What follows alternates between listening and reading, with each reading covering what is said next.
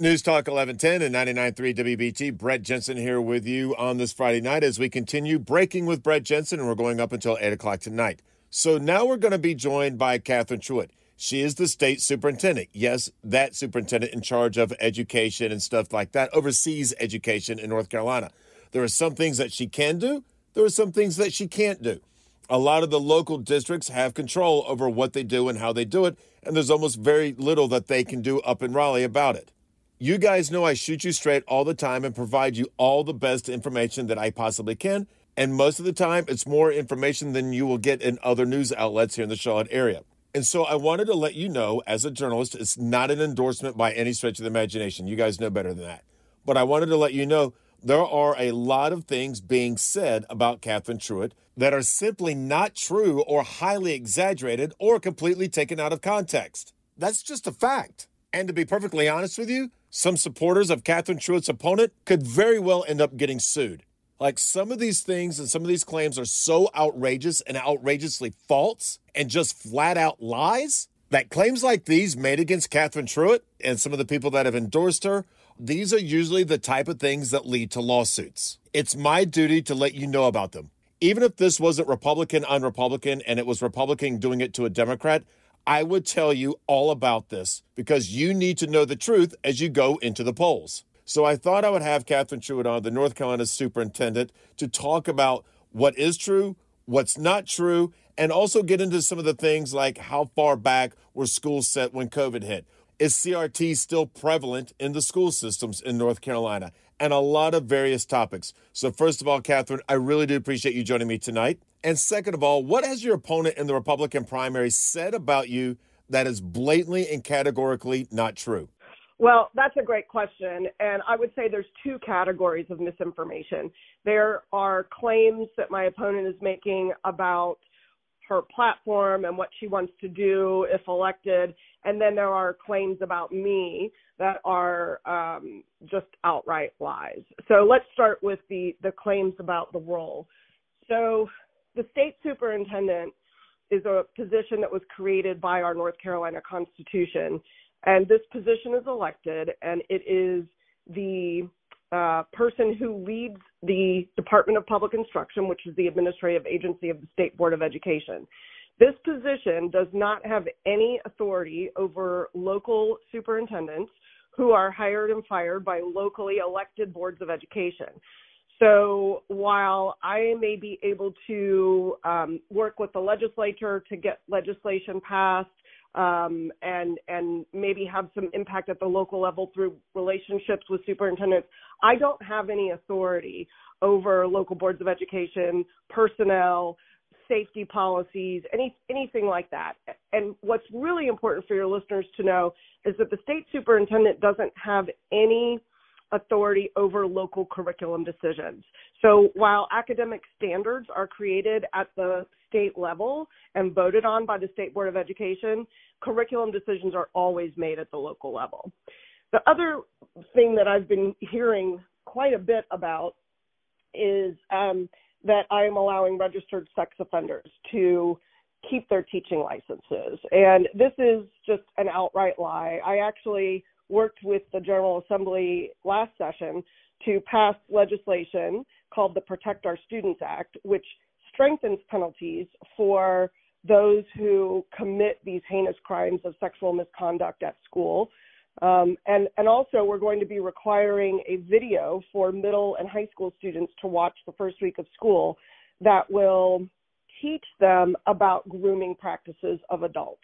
Because I am seeing too many instances of middle and high school teachers who are using texting to groom students into uh, starting sexual relationships with them. And this is so concerning to me that we got this written into legislation to, to attempt to fix this this problem.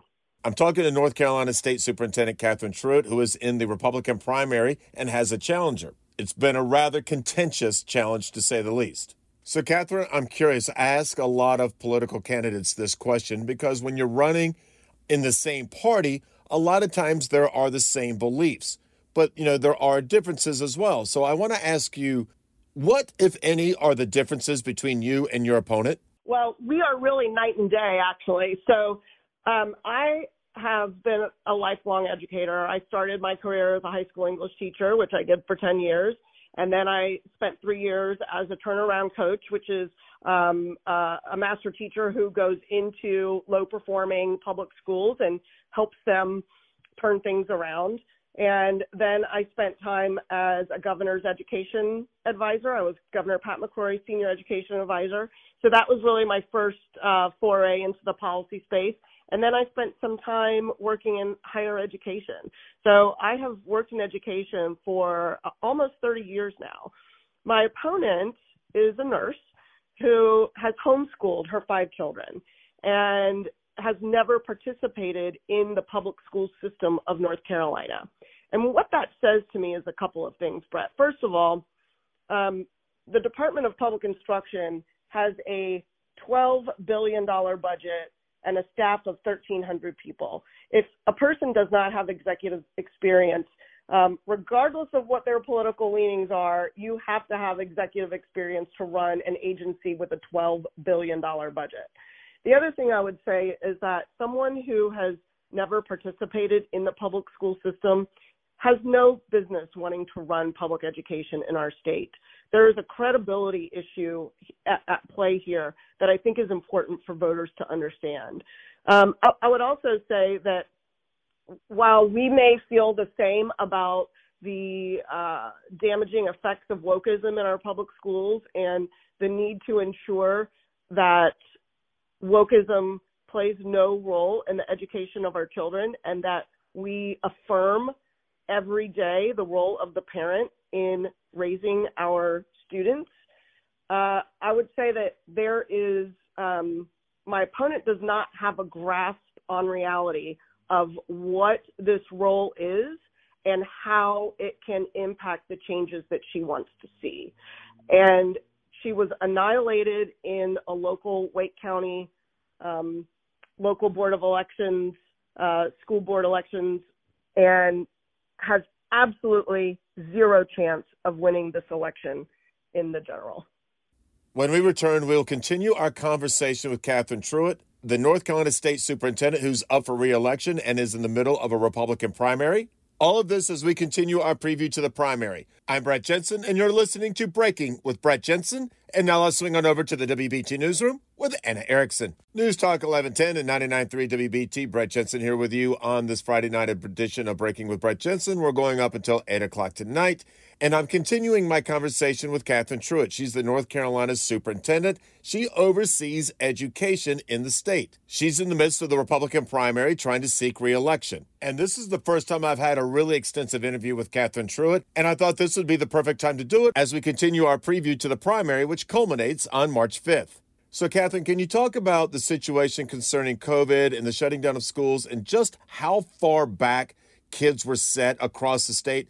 it's been really, really bad here in Mecklenburg County, more so here in Mecklenburg County than the surrounding counties because Mecklenburg County kept their classrooms closed longer than all the other counties that surround Mecklenburg County. But can you talk about it, how it is across the state? Yeah, so school closures had a detrimental effect for all groups of students. Even our highest performing student subgroups, our Asian community, were negatively impacted academically by school closures during the pandemic.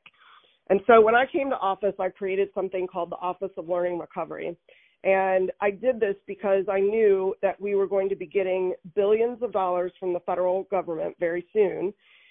And that that money, 90% of that money would flow directly to districts. And I knew that we had a lot of districts that would struggle to determine how best to spend that money to help kids recover from the pandemic. So what in addition to creating that office, we worked with SAS, which is located in Cary, big analytics firm, um, and we created an algorithm that would allow us to see down to the student level where the biggest gaps in learning were, where where were uh, which subjects suffered the most learning loss, and where do students have the most catching up to do? And we gave that data to all of our local superintendents and their chief academic officers. And we said, we can't tell you how to spend your money, but here is a list of vetted resources that we think will help your students recover from the pandemic. Now, we've seen uneven recovery across our state. So some districts are recovering faster than others. But um, we have, in the aggregate, when we look statewide, we have seen two consecutive years of post pandemic recovery, academically speaking. And not all states can say that. So I, I think that there's definitely local context to, to consider. And, you know, I think um, local leaders in, in Charlotte should um, be able to speak to what their data say and what they're doing, um, how they spent that money. Um, it was hundreds of millions of dollars that, that was given to Charlotte Mecklenburg schools. Um, and but but from my point of view, as a state, we have seen academic recovery, and and I will add that the third grade end of grade reading scores is actually the subject that we've seen come up above pre-pandemic levels. It's the only one so far that is a, that has risen above where we started before the pandemic, and that is because of the investment we made in in K through 5 teachers in a return to phonics instruction in the early grades. And so we know that one of the reasons why 67% of eighth graders in North Carolina start high school every year not reading proficiently before the pandemic is because as a country, we moved away from phonics in the 80s and 90s.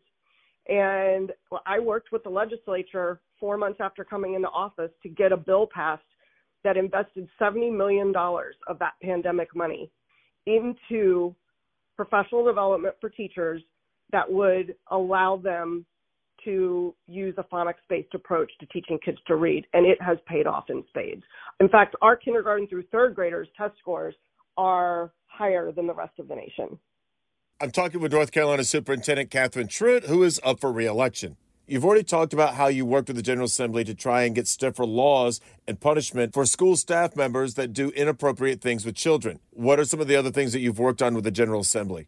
Well, I think I mentioned one already. The, the you know, asking our teachers to participate in an 18 month professional development in the science of reading or, or phonics coming out of the pandemic was a really heavy lift. Asking them to do that was asking a lot of them, but they're really, there really was not a moment to waste um, when it when it comes to writing this ship about reading. When too many kids are starting high school not reading proficiently. Another thing that we worked on with them is the Parents Bill of Rights, of course, and that was something that um, I fully supported. I, I believe with every fiber of my being that no one cares more about a child than that child's parents, and it is not the state's responsibility to raise children. And so, what that legislation did was take all of the laws that impact students and their families having to do with public schools and put them in one place. And then it also created some some other laws that the Department of Public Instruction um, is is responsible for providing guidance to districts on. But most of that legislation is um, must be implemented at, at the local level. But that legislation also really, I think, was a, a lightning rod because um, people said, well, you know, the, the, the these laws existed already. Well, you know, the, maybe some of them did, but not all of them did. And let's make things more transparent and easier for parents. I also testified um, for Senator Sawyer's Fairness in Women's Sports Act. I am a firm believer as a, a, a mother of female athletes um, who are in college um, that it is not okay for biological males to compete with girls. I, I've looked at the research. Uh, I've looked at the, the data for even four years after taking hormonal treatments. Um, males still have a 10% advantage over women in, in, in, comp- in physical competition. And it is absolutely common sense that boys should not be competing in girls' sports. Uh, another thing that we did was we um, every year in North Carolina we leave 50,000 jobs in IT on the table because of lack of qualified workers. And so I worked with the legislature to get a law passed that will make computer science a graduation requirement.